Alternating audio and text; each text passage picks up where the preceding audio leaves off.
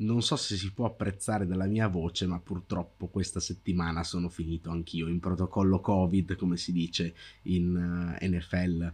Devo dire che però, considerando la mia uh, età abbastanza giovane, posso ancora definirmi così, e tre dosi di vaccino, protocollo Covid, super wild card weekend, beh, c'è di peggio partiamo dal fatto che chi si definisce giovane di solito non è giovane, e quindi... E comunque qualche mese più giovane di te. Sì, però la differenza fra me e te è che io ho finito il weekend con 6 risultati azzeccati su 6. Tu invece hai perso la schedina e preso il Covid non due weekend esattamente identici. No, io invece volevo dire che avevo pareggiato i tuoi pronostici con la mia... Almeno io ho preso il Covid e, e ho pareggiato, no? Non, non era così. Beh, conta come vittoria dopo che lo batti. Al momento ci stai ancora lottando, no? Ma non la definirei neanche, neanche, lotta, più che altro divano e wild card. Certo, mi è toccato vedere alle 7 della domenica un'oscenità di Filadelfia, però insomma, ripeto, c'è di peggio. C'è di peggio se sei fan di Dallas e sei dovuto assorbire questa, questa partita che non a caso, dopo la sigla, è la prima che tratteremo.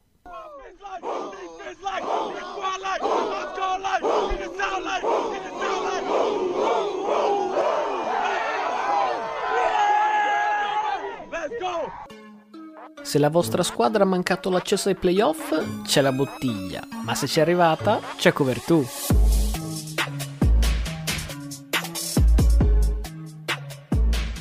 Eccoci quindi a questa nuova puntata di Cover 2, il podcast di The Blitz. Io sono sempre Luca Bolognesi.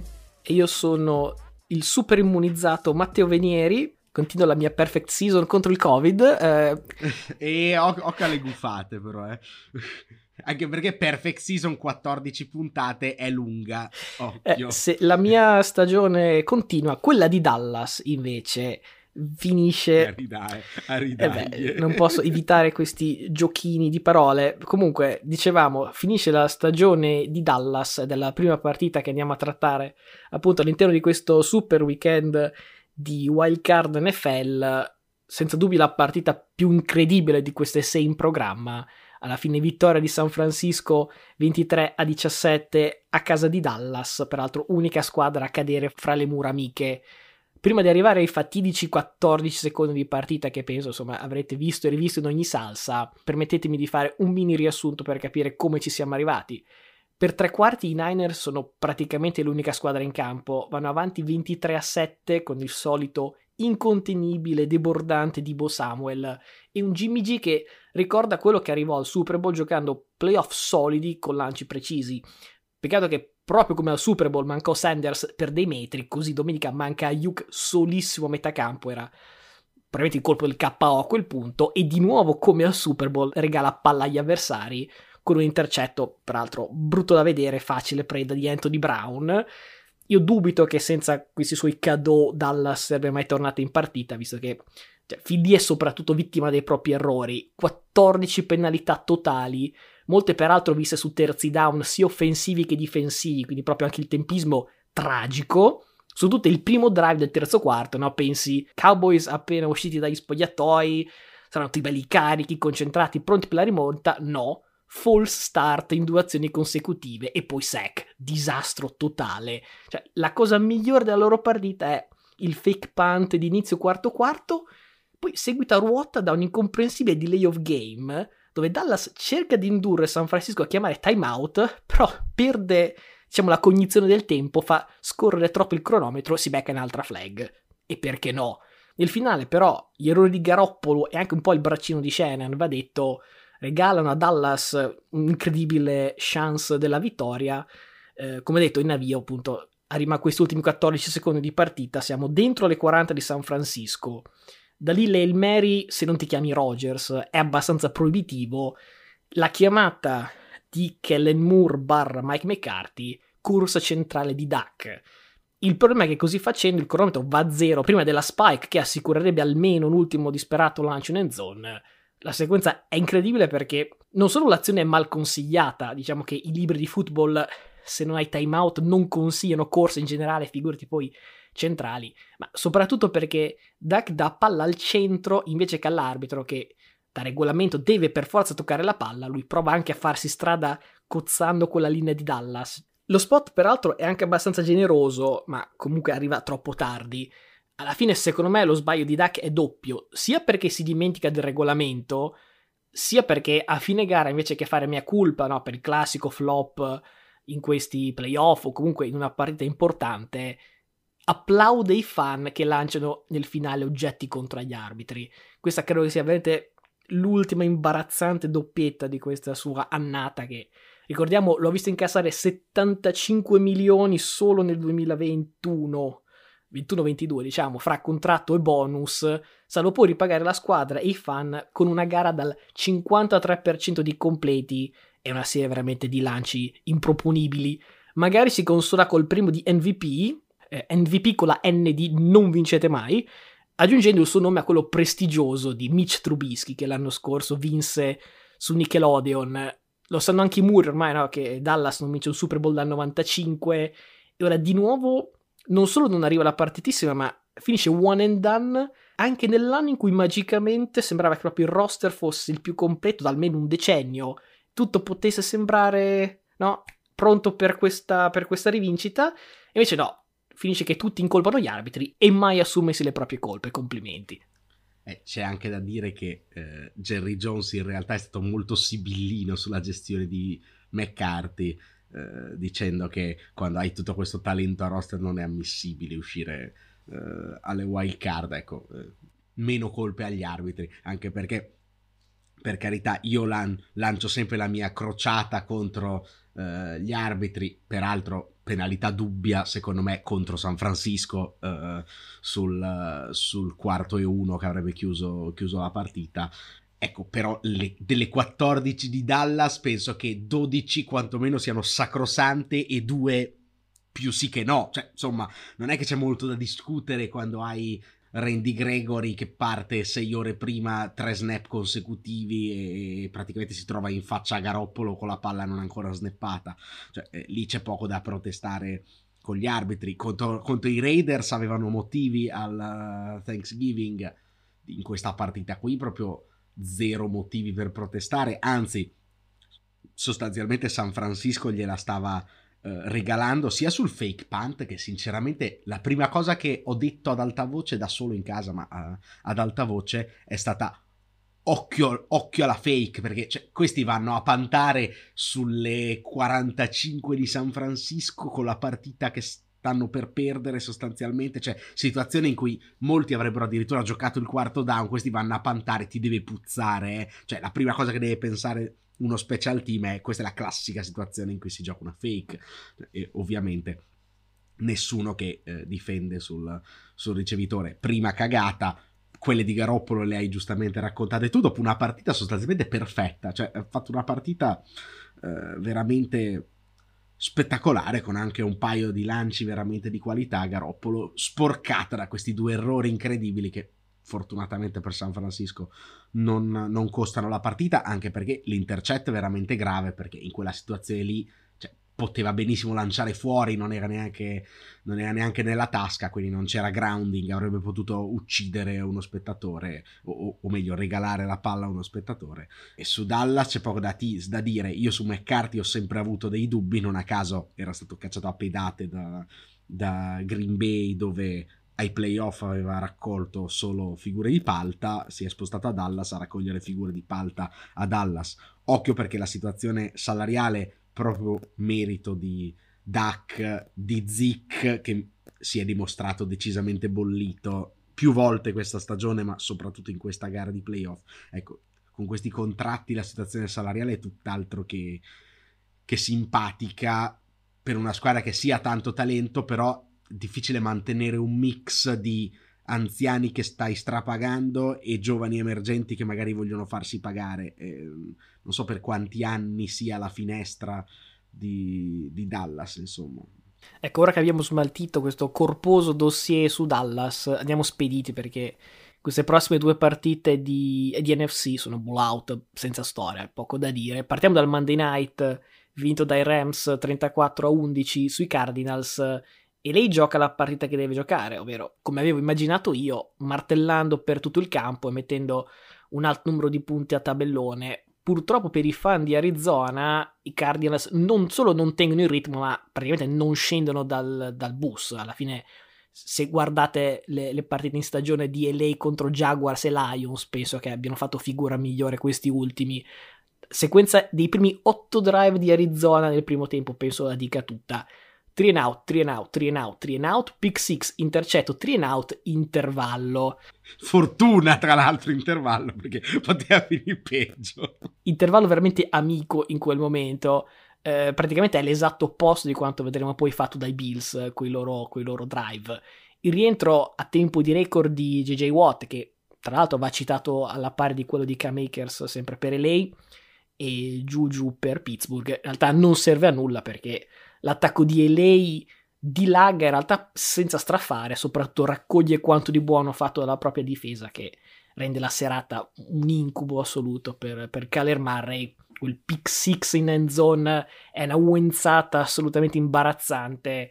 E insomma, se, se lei tiene la partita un minimo divertente e incerta, è giusto grazie a McVeigh che si gioca due challenge nel primo tempo, peraltro eccellenti, curiosamente ne aveva chiesto uno solo in tutta la stagione, quindi si vede che si li era tenuti caldi per quel momento e soprattutto quel trick play disegnato con lancio di 40 yard di OBJ per il già citato Akers. Qualche maligno potrebbe dire che lancia meglio OBJ di Mayfield, ma questo... Eh... Questo lo lasciamo dire ai maligni, eh? Solo i maligni. Lasciamo dire ai maligni, tu non diresti no, mai no, questa no, cosa qua. Eh, peraltro continua il revenge tour di OBJ, altro touchdown, peraltro da top wide receiver alla faccia di chi lo dava bollito per Stafford è la prima vittoria ai playoff al quarto tentativo, gol diciamo, e arriva, se posso dire, nella miglior maniera possibile, ovvero senza batticuori, senza rischi e soprattutto senza intercetti, che era il discorso fatto nella, nella presentazione della partita. Per Murray vale l'esatto opposto, è passato da candidato MVP a questa prova veramente vergognosa e anche per Arizona si può fare lo stesso discorso, parità bomba 7-0, da lì 7 sconfitte nelle successive 11. Il duo Murray-Kingsbury direi che è da mettere sulla graticola forse anche di più dell'appena citato duo Prescott-McCarthy che almeno qualche idea l'avevano, confusa, raffazzonata, ma c'era. Per me è inconcepibile che Arizona arrivi a un appuntamento così importante preparati diciamo come quando io sogno di essere ancora al liceo, c'è l'interrogazione a sorpresa di chimica e io assolutamente non ho aperto libro, solo che io poi dopo mi sveglio. Ecco, invece loro no, perché questa è la loro realtà. Si sono svegliati con un occhio nero. Ecco, cioè, tu ti immaginavi il punteggio alto, io mi immaginavo il punteggio basso, il problema è che tu ti immaginavi il punteggio di Los Angeles e io quello di Arizona e le due partite non sono proprio andate nella stessa direzione era evidente che eh, la difesa dei, dei, Rams avrebbe potuto concedere poco, però sicuramente Arizona non doveva fare tutti questi regali perché alla fine andare all'intervallo che so sotto 14-0 poteva ancora essere giocabile quando regali pure quei 7 punti lì e finisci 21-0 comincia a sentirsi eh, diciamo profumo di pasta cotta, come diceva il, il, coach Dan Peterson, perché mamma butta la pasta, ciao. Ma e, su Marrai non vorrei saltare a conclusioni affrettate, però cioè, io non vedo nulla in questo giocatore più di Jameis, che è il mio GOT, e quindi ogni tanto lo devo citare, però cioè, cosa ha fatto di male Jameis per essere bistrattato rispetto a un Marrai? Cioè, cioè a parte i 30 intercetti, dici?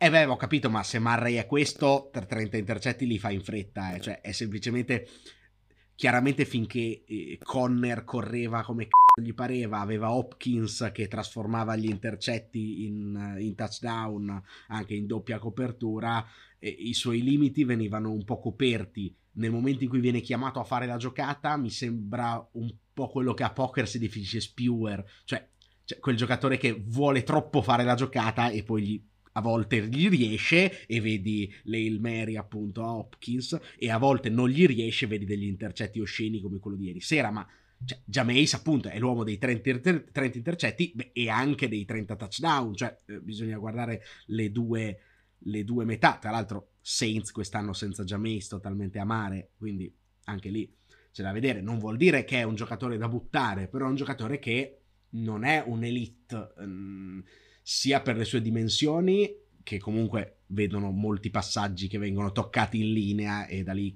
vengono fuori degli intercetti, sia per la sua personalità, che sì da leader, ma forse a volte un, un po' troppo, cioè bisogna saperlo, saperlo gestire e qui arriva il capitolo Kingsbury. Ti faccio un breve recap.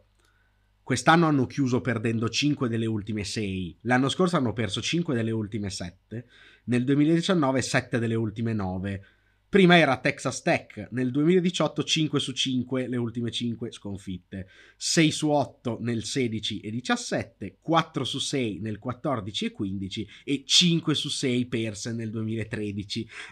Ci sarà qualcosa che, che, non va nei finali di stagione di Cliff Kingsbury? Non so, è una domanda perché cioè, non uno, non due, ma una decina di indizi cominciano a fare una prova. Beh, delle problematiche per finire la, la, stagione di Kingsbury ne abbiamo parlato così a mente direi 4-5 puntate fa. Chiaramente alla fine la profezia è diventata realtà. Una cosa che, non so, forse non, non è nota a tutti, ma quando lui allenava Texas Tech il quarterback era Mahomes, quindi hai un Mahomes come quarterback, Murray che comunque è una prima scelta assoluta, quindi non è certo l'ultimo scappato di casa, sono d'accordo che se finisci così male, insomma, ci, ci saranno mille motivi, però ecco, una buona fetta di quei motivi credo abbiano le iniziali KK, ecco. Cioè, l'avevamo citato come coach of the year a metà, a metà della stagione, direi che bisogna ritrattare tutto. Chiudiamo con l'ultima gara di questa NFC, la vittoria di, dei Bucks sugli Eagles 31 a 15, partita che definirei scampagnata di salute per i campioni in carica, non fosse che hai già tanti infortunati, purtroppo se ne aggiungono anche altri due dell'eccellente online di Tompa, ovvero Tristan Wirfs e Ryan Jensen, di questo in realtà parleremo più avanti perché è un discorso che interessa più in previsione divisional contro appunto LA. Al di là del tirannico 31-0 con cui i Bucks hanno aperto la partita, Brady non ha giocato questa partita senza macchia, c'è stata qualche incertezza, specialmente nel trovare una connection con dei wide receiver chiaramente di formato emergenza e insomma quando poi diceva male ci si rifugia ovviamente al fidato duo Evans e Gronk. In compenso la difesa ha assolutamente giocato sul velluto, visto che Philadelphia replica più o meno la prova offensiva di Arizona fra punt e turnover. Almeno loro hanno la scusa che il talento è meno di quello che hanno i Cardinals, secondo me non penso si possa discutere.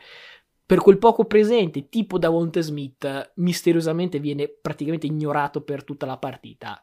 Non mi è ben chiaro il piano di Sirianni.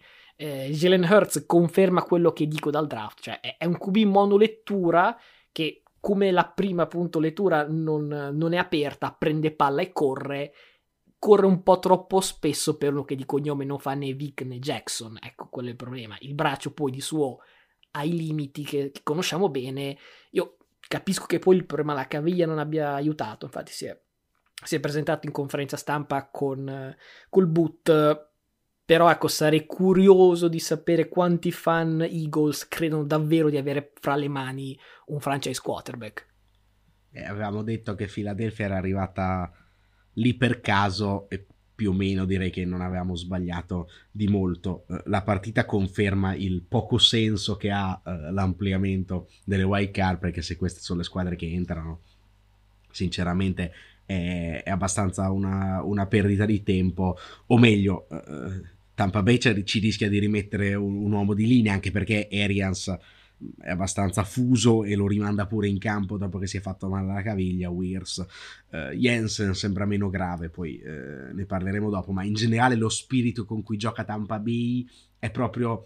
Cioè, se per Los Angeles si può dire che ha fatto un blowout giocando col sangue negli occhi contro Arizona, anche qualche rissa di troppo si è vista nel, nella partita del lunedì sera, insomma comunque è una partita sentita, ecco, cioè, lo spirito di Tampa Bay era più o meno quello della, della quarta di pre-season, diciamo, cioè, um, che non si gioca più tra l'altro, ma l'ultima di pre-season in cui vabbè sei lì che provi le cose in vista delle partite che contano, cioè sinceramente abbastanza inutile anche perdere del tempo a commentare una partita del genere.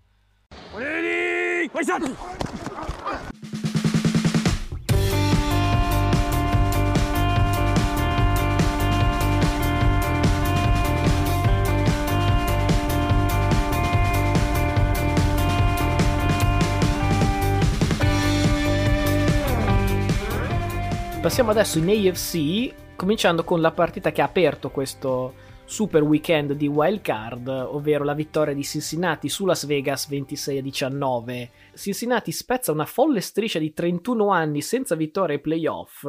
Dopo il successo nel 91 contro gli Oilers 0-8 fra Carson Palmer e Andy Dalton, allora nel 91 Joe Barrow non era neanche nato, ma da quando è arrivato in Ohio sono solo successe belle cose per la franchigia le malelingue che volevano Barro intimorito poi su questo palcoscenico mi diranno, non faccio nomi, ma diranno cosa, cosa è successo invece perché il quarterback lancia 244 yard con due touchdown, coadiuvato come sempre da un altrettanto elettrizzante Jamar Chase da 116 yard. La giocata della partita, forse di tutto il weekend in realtà, è il suo lancio per il touchdown di Tyler Boyd cadendo fuori dal campo.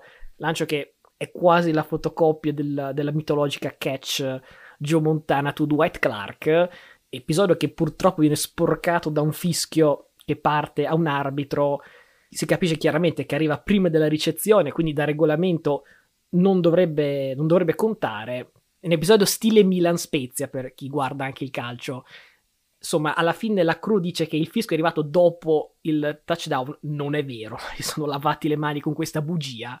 Insomma, in una partita spesso, dove spesso gli arbitri hanno, non sono stati all'altezza, diciamo, spesso in confusione. Questo è un episodio abbastanza, abbastanza grave. La domanda è: basta per giustificare la sconfitta dei Raiders? A parer mio, no, perché se parliamo di polsi che tremano, quelli a tremare all'inizio erano quelli degli ospiti. Las Vegas comincia con due false start fumble di Carr, una stupidata mastodontica di Peyton Barber sul, sul kickoff, soprattutto il rookie Leatherwood, spesso trovato in difficoltà fra holding e, e, assegnamenti non riusciti. Penso che sia il più penalizzato della Liga da inizio stagione, quindi non una novità. L'ultima perla di Gruden prima di lasciare la baracca e prendere esatto. il primo giro. eh, di 13 dei 19 punti messi a referto da Vegas arrivano grazie al kicker, ma in tre occasioni sono field goal che chiudono possessi arrivati minimo sulle 10 yard di Cincinnati, quindi si poteva fare sicuramente di più. Cincinnati che dal canto suo nella ripresa gioca troppo conservativa, lascia addirittura a Carr la chance del pari, tre lanci dalle 9 yard, incompleto, incompleto, intercetto. Insomma, Carr non posso neanche assolutamente incolparlo, ha fatto la solita buona partita, ma un po' come in generale si può dire per, tutto, per tutta la squadra di Las Vegas, non è bastato. Tu mi tiri fuori proprio gli, le cattiverie da, da dentro, perché è, è, tanto vero che io avessi dubitato della, della situazione Cincinnati che si presenta da favorita in una partita di playoff rispetto al, eh, diciamo alle pressioni ma è anche vero che se dopo il primo drive ti ho scritto facendo mea culpa eh, dichiarando che Barro era partito alla grande, tu mi hai risposto: Vediamo adesso quando finiscono le azioni scriptate. Ecco, quando sono finite le azioni scriptate, è, è, continuata la sagra di Barro ed è uscito quel touchdown spettacolare che hai appena citato. Sì, in effetti è quello che ho detto. Se guardi i drive del secondo tempo, field goal, punt, field goal, punt. Quindi il secondo tempo è andata come pensavo. Ti ho detto vari errori e, e Las Vegas poteva approfittarne. Il secondo tempo non è di una squadra che può andare a Kansas City a vincere o da nessun'altra parte se per questo. No, però è anche vero che il numero di Carr non è che il numero di Barro non è più stato chiamato, nel senso, cioè non si è più richiesto di far giocate, si è giocato come dici tu in maniera un po' troppo conservativa. Direi più il coaching staff che eh, ha avuto quel, quella paura di vincere rispetto a quella che può aver avuto Barro o la, o la squadra, però eh, effettivamente qualcosa poi si è visto. Dicevo del touchdown spettacolare di, mh, di Barro con il fattaccio del fischio incriminato, personalmente io penso che in queste situazioni sia sbagliato dal punto di vista del mero regolamento, ma giusto dal punto di vista della giustizia etica della partita, che l'azione termini nella maniera appunto eticamente giusta, cioè nessun difensore avrebbe potuto prendere quella palla, quindi nessuno può dire mi sono fermato per il fischio e lui ha fatto touchdown per quel motivo lì. Quindi è sacrosanto lasciare questo touchdown, seppure, ripeto, sbagliato dal, dal punto di vista regolamentare e credo che la crew arbitrale di questa partita sia stata fermata fino a fine playoff. Per quanto riguarda Las Vegas, che era un po' la squadra del cuore, penso, di tutti, a parte dei tifosi dei Chargers, che non esistono, quindi di tutti. Eh, hanno fatto, come hai detto tu, quello che hanno potuto, il materiale era quello, ma- è stato un miracolo arrivare ai playoff, sono mancati quei due o tre episodi in cui io dicevo pre-partita, ecco, sono la squadra del destino, il karma li sostiene, il karma ha smesso di sostenerli e quei due o tre palle 50-50 sono andate tutte a Cincinnati, oltre al touchdown detto di, di Barro, eh, il fumble di Carr, l'errore di Barber e nel finale l'intercetto di Carr che per carità non ha colpe anche perché quando lanci un quarto down uh, allo scadere è giusto lanciare rischiando anche l'intercetto, ha preso l'intercetto, poteva venire il touchdown della, diciamo, della, della redenzione. Giustamente guardando un po' oltre, Cincinnati deve fare qualcosina in più mi sembra che abbia giocato molto col freno a mano tirato e d'altro canto Las Vegas è brava, è stata brava almeno fino, a, fino a, a, che ha giocato, a far giocare male gli altri. Quindi adesso vediamo Cincinnati in una situazione un po' più aperta contro una Tennessee che sappiamo bene essere candidata numero uno a fare il flop clamoroso. Andiamo adesso a Buffalo. Fra parentesi, fra settimana avevo letto che i biglietti per la partita partivano da 30-40 dollari e mi ero attivato, poi ho visto che il metodo diceva meno 20, siccome non tifo Buffalo non vedo perché farmi del male, quindi eh, comunque vittoria per 47-17 dei Bills che mi sono guardato sul divano, primo quarto iniziato con un fantastico touchdown di Allen per Knox, seguito dall'altrettanto fantastico intercetto di Maca Hyde su un pallone che era praticamente nel cestino del pranzo di Agolor, poi tac, arriva Hyde shippato all'ultimo intercetto. Ecco, da lì penso che molti avessero capito che la partita dei Patriots si sarebbe fatta clamorosamente più difficile perché, come spesso ripetiamo, non sono una squadra attrezzata per rimonti importanti. Insomma, eh, le cose sono andate veramente a sud da quel momento, tanto che all'intervallo il punteggio è 27 a 3 che quasi ricorda il famoso deficit del Super Bowl contro Atlanta. Qualche maligno sostiene che Tyler Bass abbia sbagliato apposta un extra point per evitare questo, questo curse, però insomma questa è un'altra storia. Il problema è che nel frattempo Brady si è trasferito altrove e infatti il primo drive della ripresa intercetto di Jones, sfortunato per carità perché su palla deviata, ma insomma se c'era una qualche barlume di speranza morto e sepolto alla fine la sua, parlo di Mac Jones, è una partita mediocre, eh, statistiche pompate giusto un po' nel finale, ma partita già sul 33 a 3, insomma a quel punto ha fatto due touchdown, ma chiaramente non, non era più una partita competitiva. Credo che Jones vada giudicato per quello che è, perché gli altri rookie quarterback insomma, hanno fatto numeri peggiori ai playoff, ovvero zero, visto che è l'unico che è arrivato, non è il quarterback che va giudicato come erede di Brady, non va giudicato come un quarterback importante, strapagato, che gioca ai playoff, ma appunto com- come quello che è. È un rookie. Io resto dell'idea che sia difficile parlare di astronomici margini di miglioramento, specialmente se paragonati ad esempio a Josh Allen, che dopo non solo il primo, ma addirittura il secondo anno nella Lega c'era chi parlava di bust. Ora non stiamo neanche a, ad aprire quella porta, visto che specialmente dopo una partita del genere ha fatto chiaramente credere tutti. Sette drive, sette touchdown con Josh Allen in campo, mai un punt, mai un field goal o un turnover, addirittura più touchdown lanciati che incompleti. Alla fine QBR di 98.5 su 100, robe mai viste prima. Letteralmente Buffalo gioca la partita perfetta in attacco. I Bills tornano veramente a far paura soprattutto a Julian Edelman che da quella sera ha 100k in meno. Eh, devi affidarti poi dei Patriots.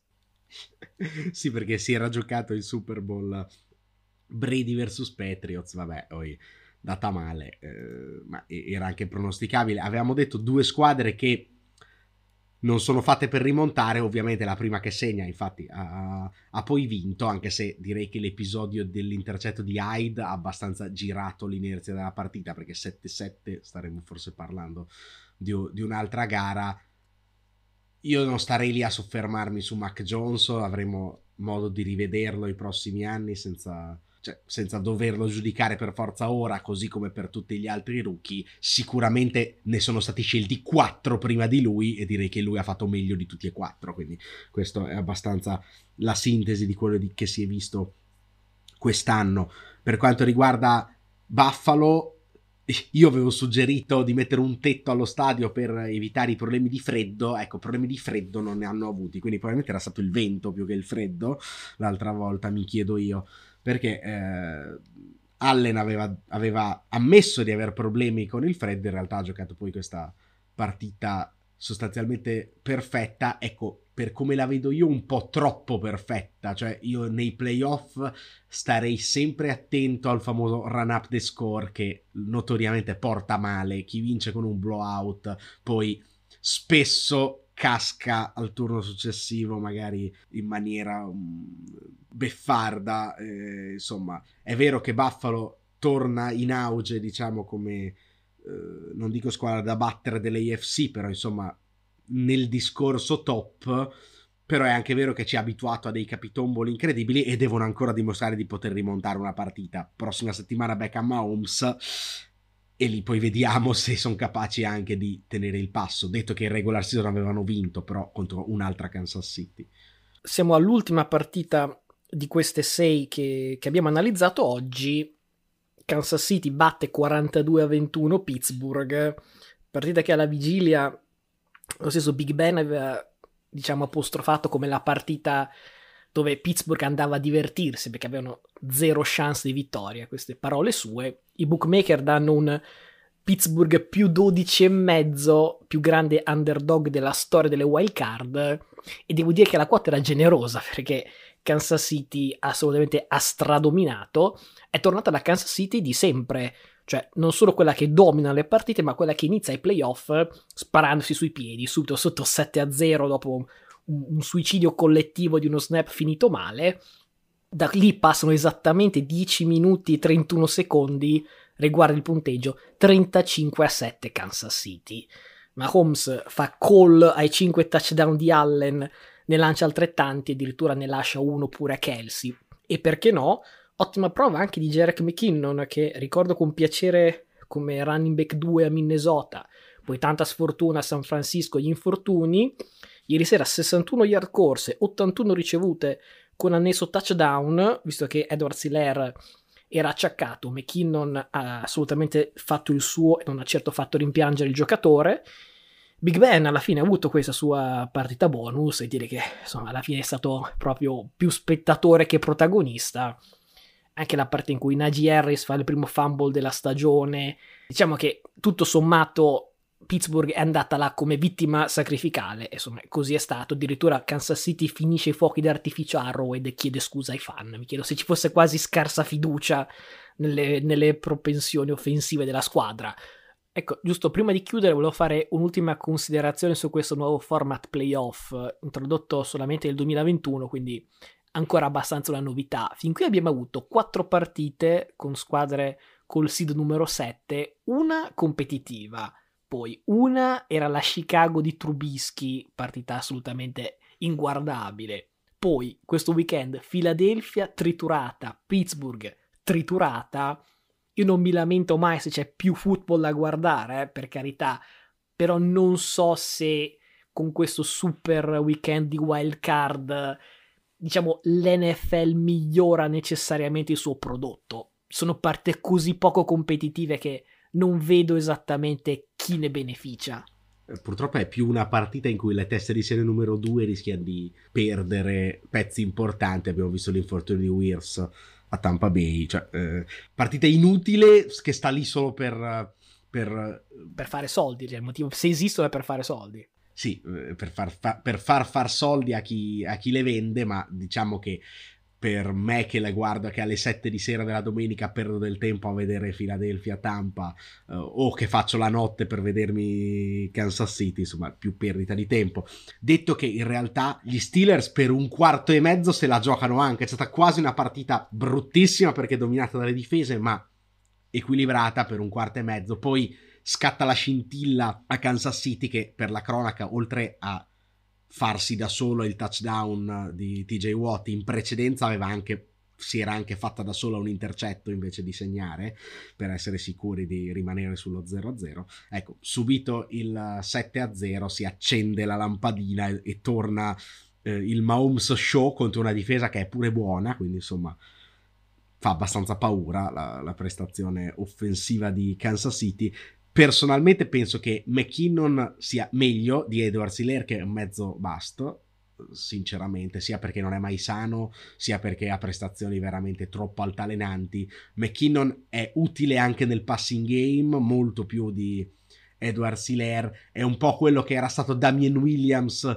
l'anno del, del, Super Bowl, quindi attenzione perché un'arma in più a un attacco che ne ha già 200.000 e anche il signor Patatina Byron Pringle alla fine ha fatto un paio di tracce che insomma chapeau. E quindi se quello è il tuo ricevitore 2, 3, 4, 5, quello che è nella depth chart di Kansas City, comincia a diventare un, un problema per tutti Ultime parole su Pittsburgh e Big Ben che si ritira. Peccato non si sia potuto ritirare con un touchdown perché la sua ultima azione in garbage time, sì, però è stata un quarto e gol sostanzialmente giocato per provare a segnare un touchdown e maledetti i difensori di Kansas City che placcano il ricevitore a mezza yard dal touchdown.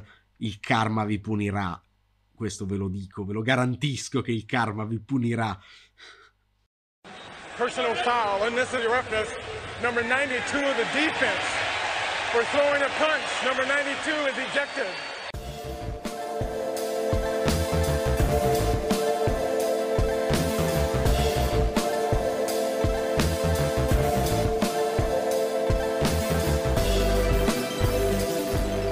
Siamo arrivati a quello che solitamente è il momento del sondaggio e purtroppo per eh, un problema tecnico, quello di settimana scorsa, come avrete visto, non è stato pubblicato sui, sui social, è però eh, stato pubblicato su Spotify, quindi qualche, qualche risposta ce l'abbiamo. In generale, visto che vi avevamo chiesto quale sarebbe stata secondo voi la sorpresa di questi playoff, considerando che a parte San Francisco tutte le outsider sono un po' sono uscite, vi abbiamo risparmiato insomma uno sproloquio su squadre che poi hanno preso quasi tutte un blowout, a parte i miei, i miei Raiders che sono usciti con dignità. In effetti per, per, i coraggiosi che hanno usato Spotify per risponderci, San Francisco era anche l'opzione più gettonata, seguita da Cincinnati.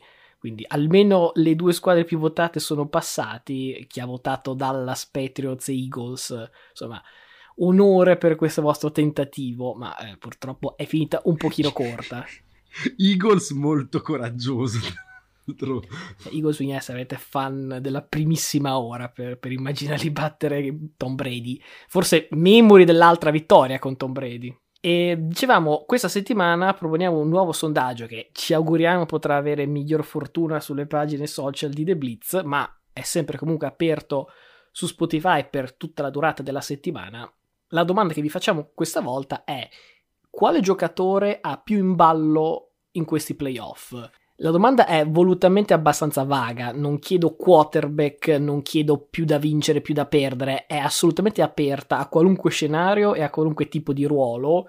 Faccio un esempio, magari Tom Brady potrebbe essere l'ultimo a essere votato perché di Super Bowl ne ha già 83 in bacheca, uno in più, uno in meno magari non sposta quanto invece sposterebbe a uno Stafford, a un Rogers, quindi ci sono questi nomi no, che è facile magari identificare, però io apprezzerei anche qualche, qualche nome un po' più ricercato, qualche, qualche, idea un po' più esotica, ne ho una io, visto che l'ho citato prima, o del Beckham Jr., perché no? Cioè, alla fine, ricordiamolo, è uscito praticamente a calci nel sedere da Cleveland, andato a LA a sorpresa, è stato il wide receiver che in, questo, in questa prima giornata di playoff ha avuto il rating più alto, anche la seconda metà di stagione è stata di alto livello, posso dire che non so quali siano le chance di Las Vegas, però un OBJ MVP sarebbe una bellissima storia, cioè probabilmente farebbe la pari o forse anche supererebbe, viene in mente Randy Moss, cioè Randy Moss post Oakland era un giocatore cacciato appunto da Oakland, problematico fuori dal campo, che dentro non, non rendeva per tutta una serie di motivi, è andato con Brady, diventato insomma un giocatore inarrestabile. Chiaramente Beckham per motivi fisici, diciamo, non può avere prestazioni come eh, quella di, di Moss con, con Brady nell'annata quasi perfetta, però ecco, arrivare all'MVP vuol dire che veramente sarebbe una, una cavalcata dalla spazzatura veramente alle stelle. Infatti il paragone è un po', un po', così perché volevo chiederti come era finita la stagione di Moss, ma sarebbe un po' irrispettoso. no, diciamo che si, si, si, va a bilanciare fra Moss aveva più gamba e più talento, però ha perso, OBJ più limitato fisicamente, però MVP. Diciamo che la cosa un po' si bilancia. Comunque, se vuoi giocarti un dollarone su OBJ MVP del Super Bowl, ti consiglio di farlo perché secondo me la quota potrebbe essere abbastanza alta. Se cerchi un nome esotico di qualcuno che si gioca tanto in questi playoff, io penso a Ryan Tannehill, che non avevo ancora visto in campo perché Tennessee appunto ha il bye al primo turno, ma è una squadra che col bye ha comunque diversi interrogativi da risolvere la sua annata è stata particolarmente buona in contumacia Henry, adesso torna il suo amichetto preferito, ma è anche vero che nelle ultime uscite di playoff Tennessee è stata counterata sostanzialmente annullando Henry e costringendo Tannehill a vincere la partita. Non gli è quasi mai riuscito, ecco, è il momento di riuscirci perché la finestra sta davanti alla finestra di Dallas prima, ecco, la finestra di Tennessee è un po' a fine ciclo, cioè eh, un po' all-in con la presa di Julio Jones che fatto tutt'altro che bene. Harry comincia ad avere qualche acciacco fisico, non so quanti altri anni abbia da dominatore assoluto. Non so quanti, quante altre occasioni da seed numero uno per andare al Super Bowl e magari vincerlo possa avere Tannehill, che peraltro occupa tanto cap rispetto a quello che vale, secondo me. Quindi ripetiamo, la domanda che vi poniamo questa settimana è quale giocatore ha di più in ballo, chi si gioca di più in questi playoff, fatecelo sapere, ripeto, Spotify per tutto il corso della settimana, pagina Instagram di The Blitz, lo trovate nel corso della settimana fra le storie.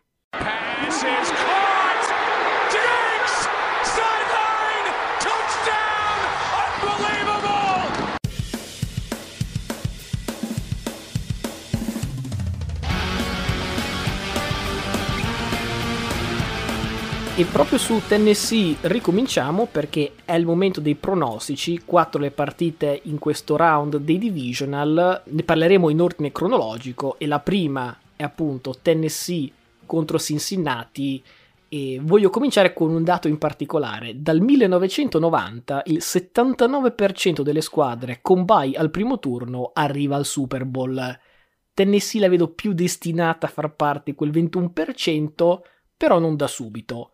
Curiosamente, l'ultimo seed numero uno a perdere la prima partita dei divisional era stata Baltimore due anni fa, proprio per mano dei Titans. Ecco, allora Derrick Henry corse per 195 yard, mentre a Tannehill bastò completare 7 passaggi su 15 per acchiappare la vittoria contro dei Ravens, peraltro piuttosto spreconi. Queste mi sembrano le due chiavi di lettura più interessanti. Primo, Henry sparito dai radar per infortunio ad Halloween, però tutto fa pensare che sabato pomeriggio sarà della partita. Tennessee è sopravvissuta anche meglio di quanto pensassi senza di lui. Diciamo che quando andato KO mai avrei immaginato un seed numero uno. Però ecco, per andare avanti, direi che contare sul suo ariete è assolutamente fondamentale. Anche perché la difesa sulle corse dei Bengals è tutt'altro che eh, brutta, anzi è fra, de- fra, le migliori. Però attenzione, si è fermato Ogunjobi, potrebbe essere già una pedina importante che va a mancare. Prima parlavo di eh, sprechi, riferimento a Baltimore, stesso discorso appunto è la seconda chiave di lettura dal lato Cincinnati. Tu prima pensavi no, di in castagna, però come ti ho dimostrato, l'efficienza offensiva di Cincinnati è calata a picco col passare dei minuti. Non credo sarà una partita a punteggio altissimo, però allo stesso tempo dubito che Barrow possa permettersi un altro secondo tempo da 6 punti. Insomma, tanto dipenderà dalle ruote di Henry e dai polsi dei Bengals. Credo che Tennessee, anche forti di più esperienza in questo tipo di contesto, riusciranno ad avere la meglio, magari solo nel finale. È più o meno, diciamo che eh, condivido, secondo me, come ho già detto prima, i Bengals hanno margini per fare meglio rispetto alla partita con, con i Raiders. Ecco, meglio nel senso di volume di gioco, ma questo potrebbe comportare anche qualche errore di più, perché se nel secondo tempo con Las Vegas sono stati decisamente passivi e in difesa del, del, margine, ecco, difficile immaginare a un largo margine nella partita contro Tennessee, molto probabilmente dovranno inseguire, al che si vedremo sicuramente un ottimo barro, ma potrebbe anche incappare in qualche errore di quelli che insomma eh, ci può stare avere alle prime apparizioni di playoff anche per uh, un, grande, un grande quarterback. Dall'altra parte su, su Tennessee insomma eh, si è già detto tutto già nel segmento precedente del sondaggio, cioè tutti sanno che proveranno a correre, correre, correre le difese lo sanno, se riusciranno a limitare questa corsa e costringere Tannehill a vincere la partita, poi vedremo se sarà il Tannehill di questa regular season, eh, magari aiutato anche da armi che ha avuto in stagione solo a uscite alterne, perché non sempre eh, AJ Brown c'è stato, Julio Jones non c'è stato quasi mai, quindi insomma eh, si è fatto le ossa praticamente giocando con nessuno. Se invece, come penso, sarà il Tannehill più da playoff con qualche problema in più, magari qualche sbrodolata in qua e in là, ecco, partita a punteggio più basso con Cincinnati che se la gioca fino alla fine, però ecco, i Titans dovrebbero cavarsela. In NFC, sempre sabato, San Francisco sfida Green Bay nel rematch di un recente e doloroso championship per i fan col cappello Emmental. I due spunti che propongo per questa partita sono gli infortuni e il cervellone di Shanahan.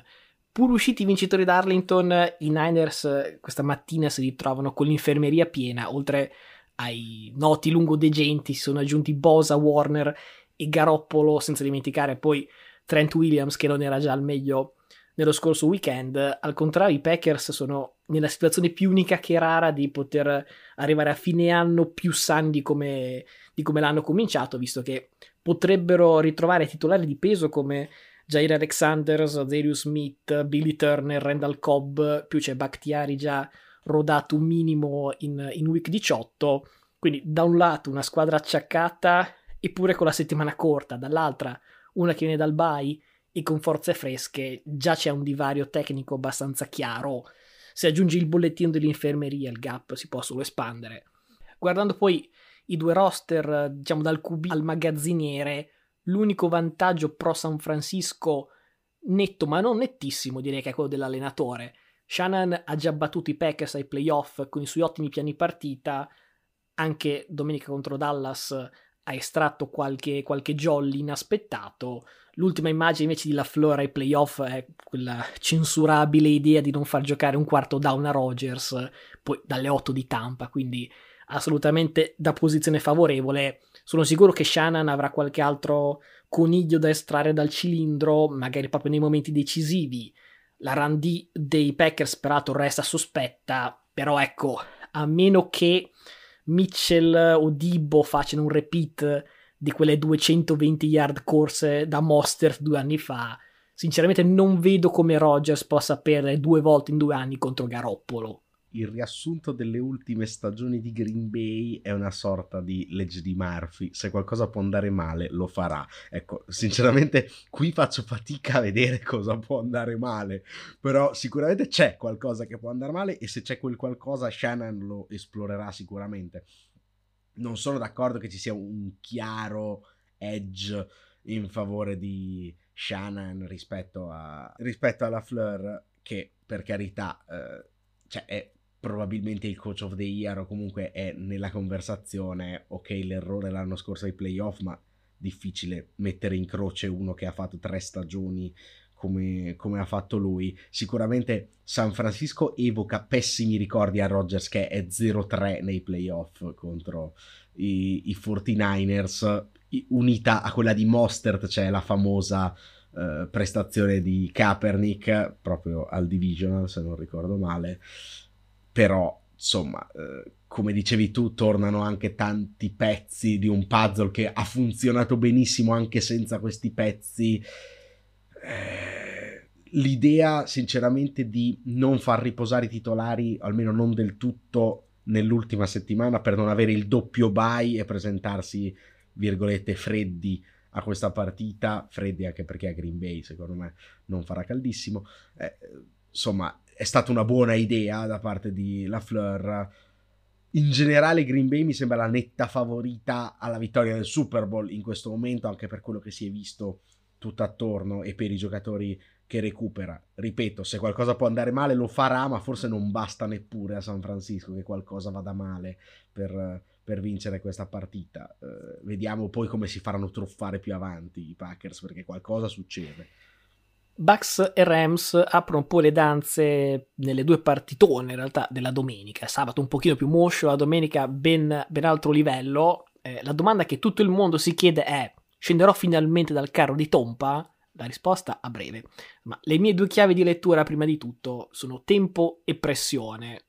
Non sto parlando di meteo, eh, perché immagino che comunque a Tampa quello sì sarà eccellente, ma in primis parlo del tempo che Brady avrà a disposizione nella tasca. Come accennato prima, dalla partita contro Philadelphia sono usciti acciaccati due quinti di quella che è forse la migliore o comunque top 5 linea offensiva dei Bucks. Arians ovviamente non dirà nulla fino all'ultimo, è anche abbastanza noto per far giocare gente mezza acciaccata, quindi insomma chissà cosa succederà già Brady dovrà lanciare palloni pesanti agli Scotty Miller e Tyler Johnson di questo mondo, se poi dovrà anche sopperire una tasca meno pulita di come è abituato, potrebbero nascere più incomprensioni e lanci affrettati del solito. Certo che, insomma, recuperare la menu fra Fournette e Rojo già sarebbe utile. Dal lato LA sono assolutamente eh, committed su quanto detto su Stafford fin qui e non posso che ribadirlo. 13 anni per vincere una partita playoff, però ecco, al contrario di Arizona, mi aspetto una difesa dei Bucks che scenderà in campo col coltello fra i denti per mettergli pressione e indurlo all'errore. Non credo che Stafford avrà veramente mai le stelle così perfettamente allineate per raggiungere un Super Bowl come quest'anno. Vediamo se col destino dei Rams in mano, riuscirà a scrollarsi di dosso la pressione e ritornare a quello calmo e preciso, metodico di inizio anno, oppure no. Ecco, io in tema di pressione e nervi saldi, se posso, scelgo Tompa. Ecco, dicevo, mi sembrava sarebbe stato scandaloso dopo aver dichiarato svariate settimane fa che i Rams sarebbero caduti ai playoff, se non alla prima, massimo alla seconda. Ecco, almeno alla seconda sono pure sfavoriti. Ci mancava che tu facessi il salto della quaglia, al netto di tutte le assenze di, di Tampa Bay, di una difesa che eh, ha ballato durante la stagione, ma si è ritrovata nell'allenamento contro Philadelphia. È chiaro che eh, Tampa ha qualcosa in più, quantomeno a livello di solidità. Come detto, i Rams se giocano in stile Rams va tutto bene. Quando la, quando si esce un po' dallo script, eh, qualche problema arriva. Sicuramente Tampa ha la possibilità di bloccare il gioco di corse di, dei Rams e costringere Stafford a qualche eh, forzatura in più.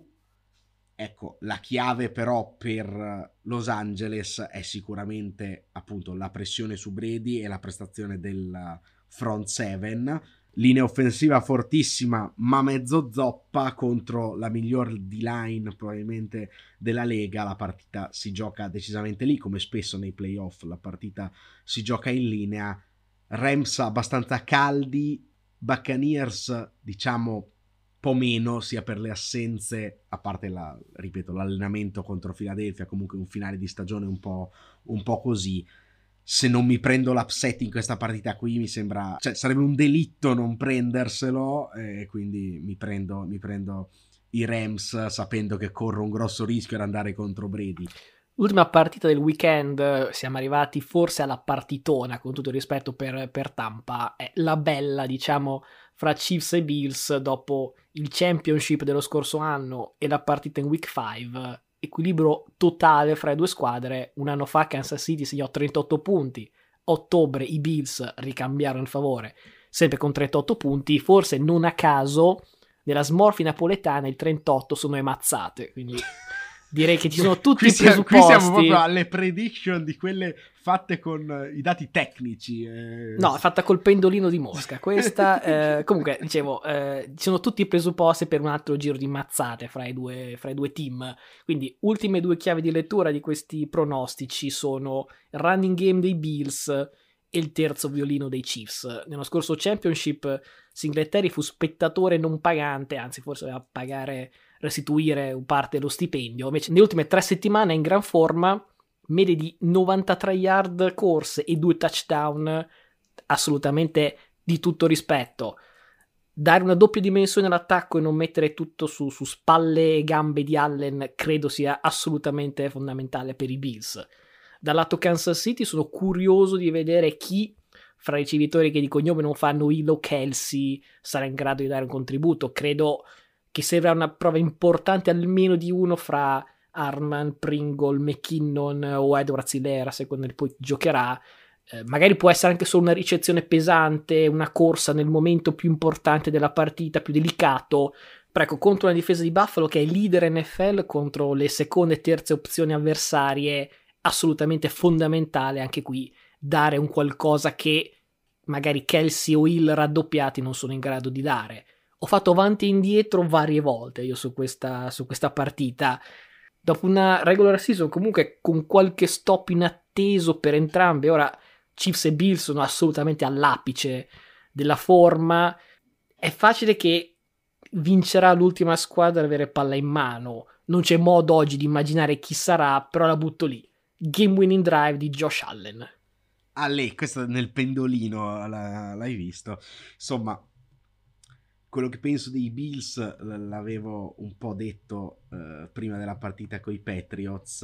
Eh, seppur a inizio stagione fossero la mia pick per arrivare al Super Bowl, mi tocca un po' scendere dal carro più che altro perché, ok, dominanti contro i Patriots, ma soprattutto per errori avversari, ma devono ancora dimostrarmi di poter essere competitivi in una partita in cui devono inseguire.